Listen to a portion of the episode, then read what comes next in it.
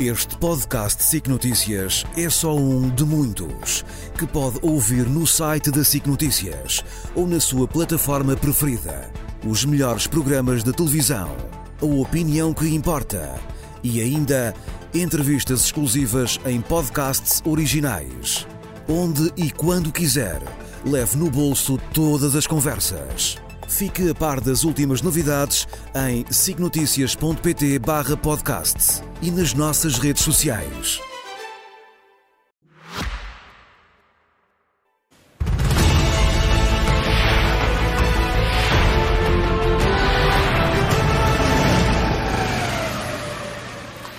Com José Milhazes e Nuno Rogério, muito boa noite Olá, a ambos. José Milhazes, eu hoje começaria por ti, porque para quem tivesse dúvidas sobre o sonho imperialista da Rússia, surgiu entretanto um cartaz que resume bem uh, esse, esse objetivo, chamemos-lhe assim. É, é, um dos muitos cartazes, mas este aqui é muito uh, claro. Ele surge mesmo na fronteira entre a Rússia e a Estónia, entre a cidade de Narva e a cidade de Ivangorod. E é, uh, digamos, uh, neste vídeo que iremos passar, vê-se esse cartaz, cá está, com a seguinte palavra de ordem. As fronteiras da Rússia não têm fim. Hum. Ou seja, elas vão até onde os russos eh, eh, quiserem. A semana passada, Lavrov enviou uma mensagem à Moldávia também, que eu se portava bem ou então iria ter problemas. E numa situação como estas, é extremamente, digamos, é difícil compreender a posição dos Estados Unidos e da União Europeia nesta situação. Então. É que o Nuno vai falar da, da questão dos Estados Unidos mais profundamente, mas nós parece, a mim parece-me, que os dirigentes ocidentais estão a brincar claramente com o fogo. E eles ainda não, quer, não compreenderam, ou não querem compreender de todo, a política externa revisionista e expansionista de Putin. E com todos estes jogos do ora ajudam, ora não ajudam, ora têm munições, ora não têm munições. Eles estão a deixar a Ucrânia numa situação muito grave. Claro que já há vozes no Ocidente que dizem a culpa é dos militares ucranianos que não souberam realizar a contraofensiva. Hum. Mas eu pergunto, realizar a contraofensiva com o quê? Com que armas? Com que meios? Com que meios? Que é isso que, por exemplo, neste momento, a Europa quer conceder lá os 50 mil milhões de ajuda económica uh, à, à Ucrânia, mas temos no meio agentes claramente pró-russos, como é o caso do Sr. Orban, que já promete uh, boicotar esta e outras iniciativas de apoio à Ucrânia. Quer dizer, assim, assim, eu receio a que a Ucrânia vá ter que enfrentar problemas muito sérios e sozinha numa situação como ela hoje se encontra. É de facto uma situação difícil, talvez isso justifique, Nuno, Nuno que Volodymyr Zelensky, o presidente ucraniano, fala, fala hoje de urgência por teleconferência ao Senado dos Estados Unidos para dizer exatamente o quê?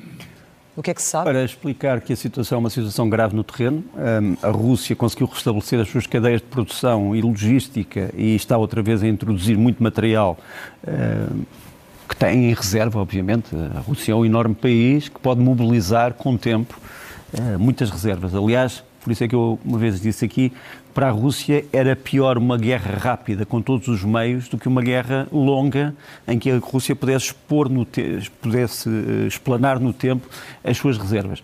Portanto, uma das coisas que o Zelensky vai, vai dizer ao Senado americano numa reunião secreta é tentar explicar o que é que se passou no terreno, uh, desde agosto até agora. Ele vai explicar, uh, e também temos de descontar aqui algumas notícias que tenham sido falsas. Esta história das, das divergências entre os generais americanos e os generais ucranianos é uma, é uma história que, em larga medida, não tem base nenhuma. Agora, os próprios generais americanos não têm culpa de o material que eles tinham pedido ter chegado muito tarde ou ter chegado a conta-gotas. Zelensky vai também explicar que esse material, em grande medida, foi, uh, foi conservado, ou seja, uh, o mito de que a Ucrânia já não tem o material que recebeu do acidente, já o perdeu todo, é um mito. Portanto, ele vai explicar que só cerca de 5% eh, do equipamento é que foi perdido na, na, na famosa e frustrada contra-ofensiva.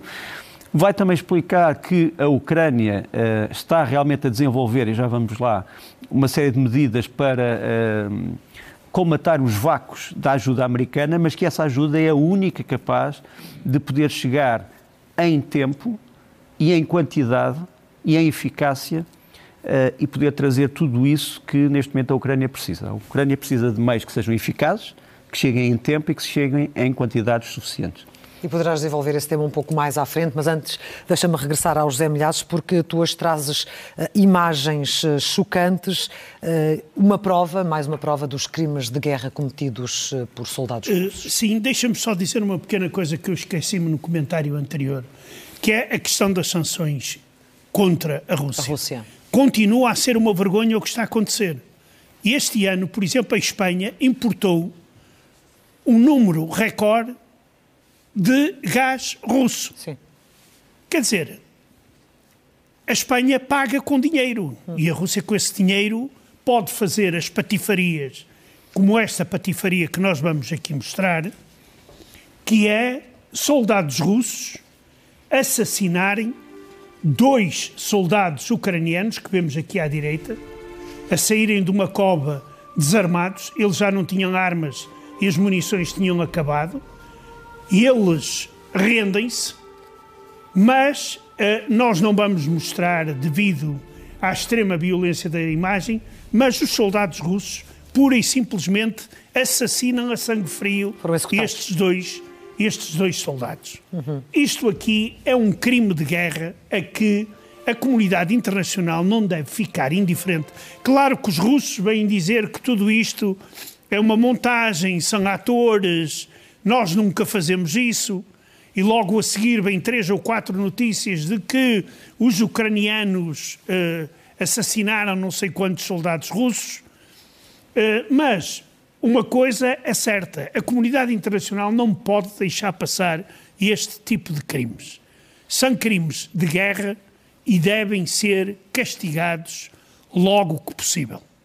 Deixa-me fazer só aqui uma pausa breve no conflito, uh, no conflito entre a Rússia e a Ucrânia para falarmos muito rapidamente do que está a acontecer neste momento em Gaza, com as tropas israelitas avançarem para Khan Yunis, para o, para o campo de refugiados, para zonas mais a sul, tentando encontrar os elementos do Hamas, e nomeadamente o, o Centro Operacional de Comando. A verdade é que até agora, quase dois meses depois do início deste conflito, ainda não o conseguiram fazer. Não eu penso que Israel, neste momento, tem uma ideia melhor do que tinha há, dois meses, onde é que está esse centro. é possível que esse centro não esteja sequer neste momento, sem querer avançar nada, mas que calhar vamos saber isso dentro dos dias, é possível que esse centro não esteja neste momento sequer dentro de Gaza. Pode ser que esteja num túnel que liga Gaza a um outro sítio qualquer, uhum. uh, mas isso é uma questão que veremos verificada no terreno. Agora, que o Hamas tinha uma estrutura muito mais bem montada do que aquilo se pensava e que tinha meios, eh, em alguns aspectos, eh, insuspeitos, sem dúvida. Uh, podes perguntar, mas como é que insuspeitos se uh, Israel esteve sempre a vigiar aquele território nos últimos uh, 10 anos? É verdade, mas uh, Israel não é perfeita na sua vigilância. Quer dizer, não há uma vigilância a 100%. Havia muitas coisas que Israel conhecia, mas havia outras que subestimou. Pois. Achou, bom, eh, eles têm estes meios, mas não são capazes de os usar, não têm homens suficientemente treinados. Vê, por exemplo, este, este ataque uh, de lanchas de desembarque na praia de Zikim, no dia 7 de outubro, em que realmente, apesar da Marinha uh, israelita manter um bloqueio a Gaza, a verdade é que estes botes conseguiram chegar à praia uh, fizeram uma, um massacre aqui, porque isto é uma praia onde estavam, tens ali uma, uma, uma tenda de campismo, há, há muitos turistas, havia surfistas, enfim, muitas dessas pessoas foram mortas, mas a verdade é que eles têm capacidade, ou a Hamas teve capacidade para este tipo de operações. Por outro lado, eh, o Hamas continua a manter uma estrutura que uh, mistura militares e civis, civis e militares, elementos que são capazes de fazer atos de terror e elementos que se aproximam mais daquilo que poderíamos chamar a guerrilha, e, e com, imensos, com imensos chefes. Quer dizer, o Hamas não tem apenas um chefe, ou dez chefes, ou mil chefes, tem muitos chefes locais. Uh, Israel conseguiu uh, eliminar aparentemente mais um, este homem, Unizar Avadallah, que nos vamos ver a chegar aqui bastante ferido é um dos hospitais de Gaza e repara, quando ele chega e é retirado, uma a primeira coisa que acontece é que ali à direita no ecrã vamos ver umas cenas de motim em que tem que aparecer a polícia de Gaza, eh, que tem que tirar as pessoas do caminho. As pessoas estão ali, no fundo, a tentar saber o que é que se passa eh, e algumas delas estão a protestar com alguma coisa que nós não sabemos bem o que é que é, mas a verdade é que numa faixa onde já há muitas contradições e muita pobreza e muita destruição, é possível que haja uma erupção de fenómenos sociais de protesto, não tenho, não tenho dúvida nenhuma sobre isso. Outra coisa que é importante, este é um mistério que nós temos que esclarecer. Uh, há um professor da Universidade de Nova York que publicou um artigo muito bem feito, uh, em que é um estudo científico onde mostra que dias antes do ataque de 7 de outubro, houve uma série de manobras na Bolsa, uh, não só israelita, mas na Bolsa americana, de vendas súbitas de ações de empresas israelitas que mais tarde como tu sabes, vieram a cair uh, redondamente. Sim. E o que ele diz é que ou o Hamas tinha uma estrutura financeira suficientemente sofisticada para ganhar dinheiro com isto, ou então havia já mais alguém que conhecia o que se ia passar e que não tinha a ver com o Hamas, mas que era cúmplice do Hamas. É uma história que eu acho que tem que ser esclarecida. Só mais, só mais duas coisas. Primeiro, uh, os Estados Unidos continuam uh, a patrulhar todos aqueles mares que rodeiam Israel. Uh, a ameaça continua a ser uma ameaça de pirataria, mas também eh, dos tais eh, rebeldes UTIs, que são armados pelo Irão. E temos aqui uma imagem uh, incrível, que é uma imagem de um dos drones UTIs a aproximar-se de uma esquadra americana, ele depois vai ser interceptado e, e destruído, mas uh, os Estados Unidos sabem que não podem brincar e sabem que há uma ameaça real em, toda aqui, em todo aquele mar uh, circundante, desde o Estreito de Abel Mandeb ao Golfo Pérsico, ao Mar Arábico, ao Mar Vermelho, etc. Por fim, a, a Turquia lançou hoje um aviso a Israel a dizer não tentem vingar-se do Hamas fora de Israel. Sim. Ora bem, como tu sabes, a liderança do Hamas, quase toda ela, está fora de Israel. Está no Líbano, está parte no Iémen, está parte na Síria, está parte no Irão, está parte na Turquia, está parte no Catar. E, e a verdade é que Israel deu a entender não descansava enquanto estes homens não fossem todos apanhados, de alguma sim. maneira. Isto fez-me lembrar este filme, não sei se as pessoas ainda se lembram, é um filme chamado Munique, do sim, Steven sim. Spielberg, eh, precisamente sobre a operação que o Mossad eh, israelita, os serviços secretos, chamado Instituto de Tarefas Especiais, levou a cabo em vários países árabes para eliminar os 11 homens que eles achavam que tinham sido responsáveis pelo ataque aos Jogos Olímpicos e à morte dos reféns, um, dos reféns israelitas, os atletas. E um, lembrei-me muito deste filme do Munique, porque se calhar a seguir a toda esta história vamos ter uma história parecida com a do Munique. Precisamente com Israel a perseguir uh, esses uh, suspeitos, onde quer, onde quer, onde, quer que eles estejam, onde quer que eles estejam. Vamos então de regresso à USSR, não é? A antiga União Soviética, porque temos aqui uma, uma diferença entre o sonho e a realidade, começando pelo sonho Olha, desse regresso. Aqui há, eu diria que há uma, uma salada uma russa, uma salada russa. É, tu gostas de culinária, por isso é que eu utilizo a palavra salada russa eh, na cabeça das pessoas. E então nós aqui, isto não é nenhum hospital psiquiátrico, uh, nem é, uh, digamos, trata-se de uma uh, colónia de férias para adultos que são adeptos da União Soviética. E então estão vestidos de criancinhas, pioneiros, pioneiros são os pioneiros, e que prometem fidelidade e que nós, todos os juramentos que as crianças faziam no tempo da União Soviética. Este tipo de eleitorado é o eleitorado ideal para Putin. Não é que Putin seja comunista ou queira voltar ao comunismo à União Soviética, não é isso. Mas esta gente é aquela gente obediente que acredita que Putin está a meter ordem não só no país, mas em todo o mundo. Mas e, há o sonho e há a realidade, e o que é que nos diz a realidade? A realidade, o que é que nos diz? É, por exemplo, filas para comprar ovos. Quer dizer, claro que isto pode acontecer em qualquer país, mas num país como a Rússia, em que Putin diz que toda a gente está, vive bem e etc., as pessoas estão na fila para tentarem comprar ovos mais baratos. E a coisa mais interessante é que começam-se a vender ovos à unidade, porque as pessoas já não compram uma dúzia nem meia dúzia. Ou seja, eu trouxe este vídeo. Não foi para me lembrar, digamos, da minha juventude na União Soviética, quando eu também passei muito tempo uh, nestas filas, mas para mostrar uma realidade que mostra claramente que Putin vive noutro país que não é aquele país, a Rússia, que existe na realidade. Mas é uma realidade que já existia antes da guerra ou que se acentuou agora com o uh, conflito? Não, antes da guerra eu não me lembro de, de filas. Uh, uh, não se podia dizer que na Rússia havia filas. No tempo da União Soviética, isso havia todos Sim. os dias, a todo momento.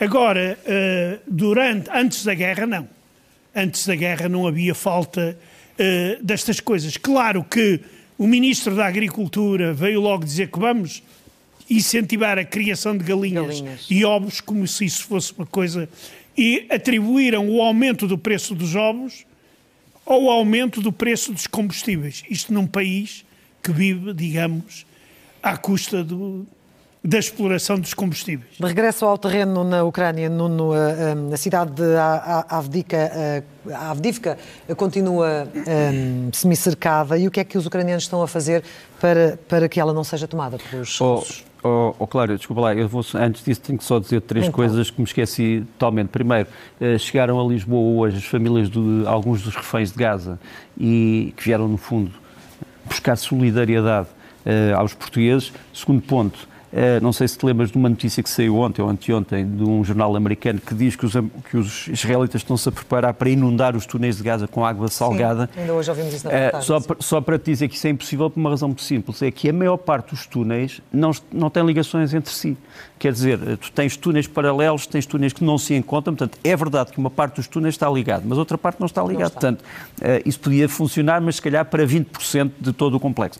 Mas indo, indo para a questão da Avdivka, a Avdivka está realmente, continua semi-cercada, mas pela primeira vez, hoje de manhã, vemos uma manobra uh, ucraniana que é esta. Ali, uh, aquele polígono é, é Avdivka, aquela mancha vermelha ou cor-de-rosa é o cerco, quase cerco russo, mas depois tu vês aquelas, aquelas setas, quer dizer, a Ucrânia está a tentar cercar aqueles que estão a sitiar. Uh, contra-atacar com pequenos cercos. Uh, e é, é, a notícia que temos uh, operacional de hoje de manhã. E temos várias imagens que me parecem interessantes. Uh, há aqui em Avdivka uma fábrica de carvão, que, carvão para uso combustível, que funciona um bocadinho como aquela, uh, aquela fábrica da Azovstal não sei se te lembras, claro. uh, em, em Mariupol. Portanto, os ucranianos já tomaram esta fábrica, depois perderam, depois voltaram a tomá-la, depois voltaram a perdê-la, já passou de mãos uh, seis vezes. Neste momento, os ucranianos têm uma parte desta fábrica e foi aí que foram feitas essas imagens e os combates em si empenham praticamente todos os meios que os ucranianos ainda têm. Vamos mostrar aqui uh, o empenho, por exemplo, da aviação ucraniana, uh, neste caso helicópteros, estão a ser usados. Uh, a quantidade de munições está aqui a ser gasta, obviamente tem que ser compensada e, portanto, voltamos à questão das ajudas. É preciso muita ajuda para compensar o material que está aqui a ser usado. E depois umas imagens muito interessantes, que são da famosa Legião Russa, que é o tal grupo de resistência russo que está, um, que está a lutar ao lado dos ucranianos. Eles estão aqui em Avdivka, vão aparecer ou vão entrar uh, em veículos americanos, os Bradley, uh, os tais veículos que os americanos forneceram e que se dizia que tinham sido todos destruídos, mas não, quer dizer, eles estão ainda em boa, saúde e estão a entrar nas operações. Mas tudo isto, obviamente, precisa de manutenção. Isto tens os Bradley vistos por um drone. Hum, tudo isto precisa, obviamente, de manutenção e precisa de reequipamento. Bem, está feita, assim, está este olhar sobre o terreno. Falaremos também mais das necessidades em termos de armamento para este esforço de guerra do lado, do lado ucraniano. Eh, e há pouco falávamos, então, voltando, voltando um bocadinho à, àquela parte da, dificuldade de, de, algumas famílias e das carências económicas também agravadas pela situação da guerra, mesmo quando as autoridades dizem que não, que elas não existem ou que são muito poucas. A verdade é que depois qualquer exibição de, de algum luxo ou de alguma exuberância uh, acaba por ser proibida. É, é, quer dizer, é, uh, por exemplo, eu trouxe este vídeo de uma empresária russa que decidiu ir fazer publicidade do caviar que trouxe do Extremo Oriente da Rússia para vender. Literalmente um sinal exterior de riqueza. E, e, e, exatamente, a senhora está com um, um casaco exterior. de peles, está com ali com uma sande absolutamente gigantesca. gigantesca, mas faz abrir o apetite, verdade seja dito. E é do bom caviar. É, do é, caviar é bom, mas é, é vermelho, melhor. é vermelho que não, não, não se compara não é em preço ao, ao preto. A senhora foi levada para a esquadra, a senhora e quem estava a filmar mas eh, não sabiam porque, o, o, o que é que deviam fazer à senhora. E então aconselharam a senhora a, a, não fazer filmagens daquelas no momento em que o país está em guerra. E, pronto, e deixaram-na ir sem, digamos, sem a multar. Esta escapou.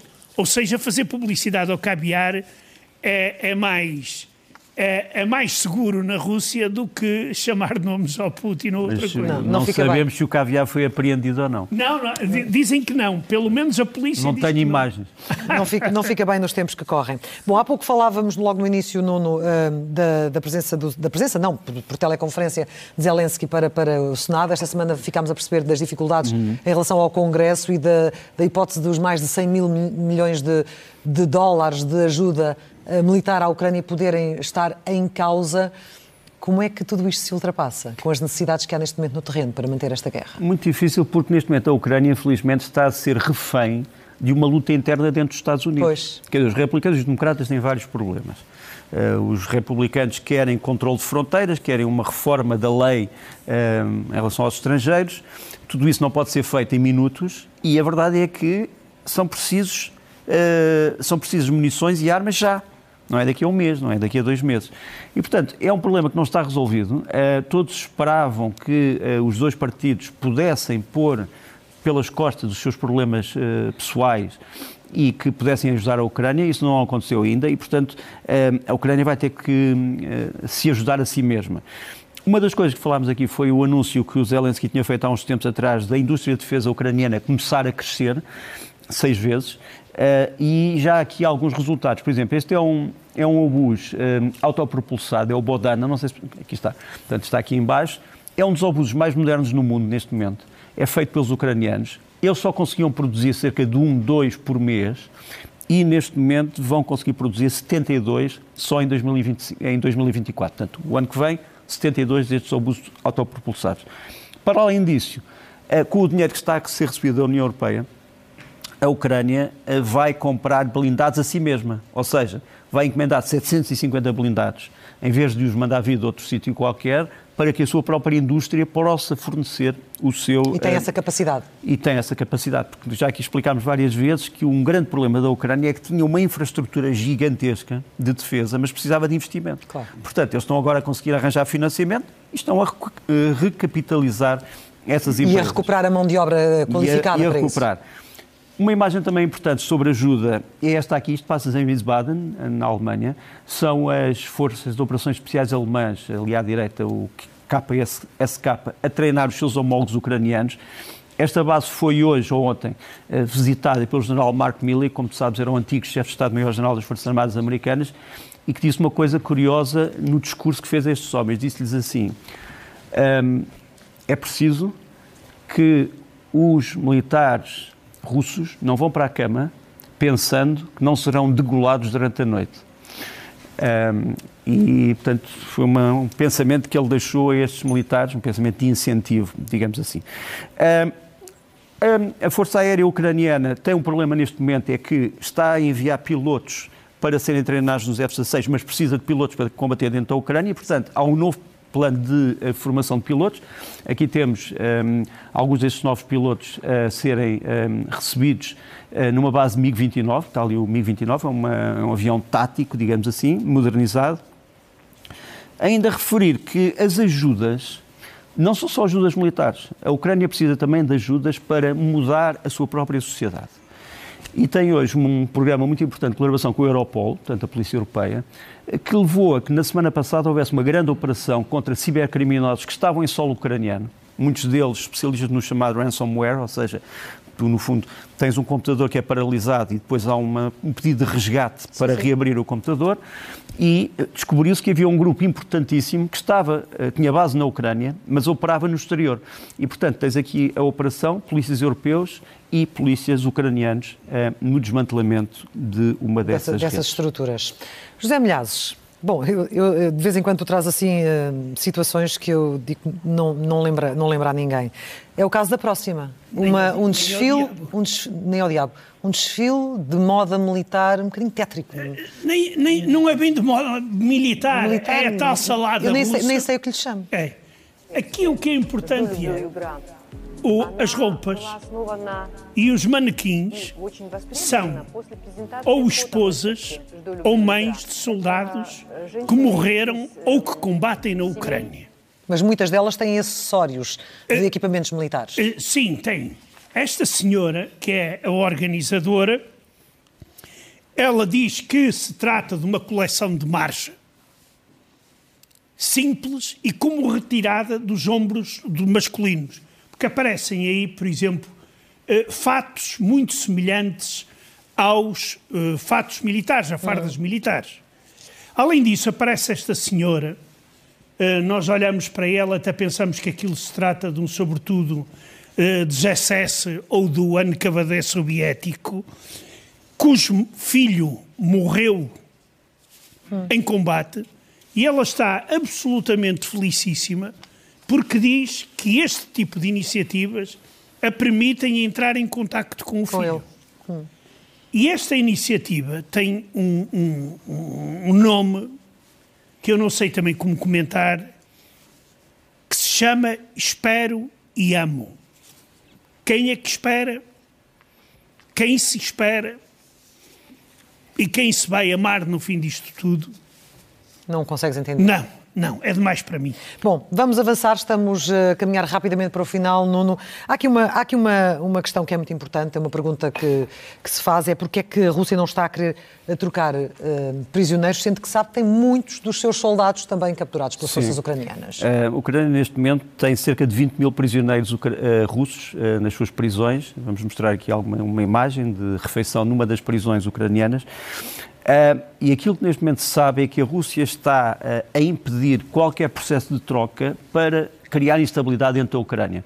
Ou seja, uh, a Ucrânia não vai conseguir dizer às famílias dos seus prisioneiros que não os consegue trocar. Sim. E, portanto, este retardar pode ter outros motivos também. É evidente que a Rússia também pode não querer receber alguns dos homens que foram presos com receio que eles venham denunciar a maneira como foram presos ou com, para denunciar fraquezas do exército russo. Mas uma das explicações é precisamente essa, para impedir que os ucranianos possam tirar uma vitória política da troca de prisioneiros.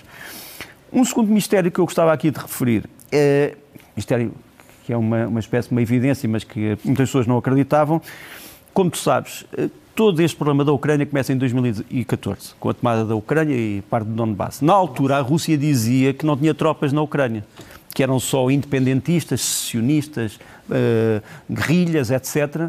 Mas a verdade é que nós temos, por exemplo, aqui o Major Sergei Trontov, uh, que acaba de morrer na Ucrânia, Major russo, e que no seu obituário se diz que a Operação Militar Especial começou em 2014, não começou em 2022. Ou seja, são os próprios obituários militares que fazem luz sobre a história e aquela história que nos queriam esconder.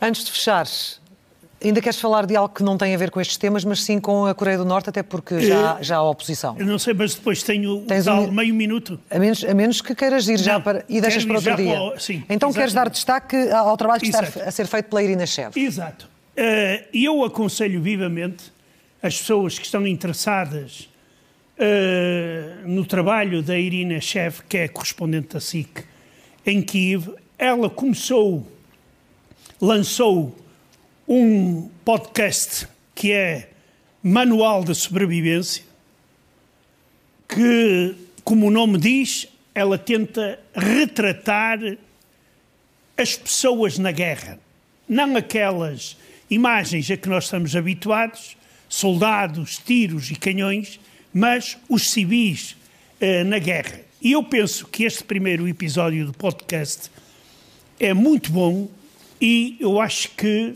todos os interessados podem ver na página da SIC. E a fechar, Nuno?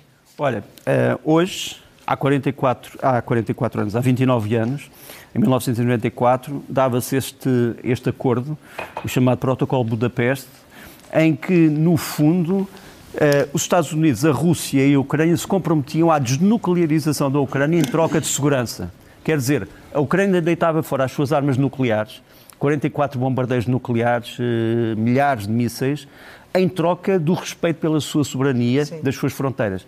Repara bem o que valeram estas promessas. Tantas vezes assim acontece, Nuno. Até à próxima. Até sexta-feira. Deus. Este podcast SIC Notícias é só um de muitos que pode ouvir no site da SIC Notícias ou na sua plataforma preferida. Os melhores programas de televisão, a opinião que importa e ainda entrevistas exclusivas em podcasts originais. Onde e quando quiser, leve no bolso todas as conversas. Fique a par das últimas novidades em signoticias.pt/podcast e nas nossas redes sociais.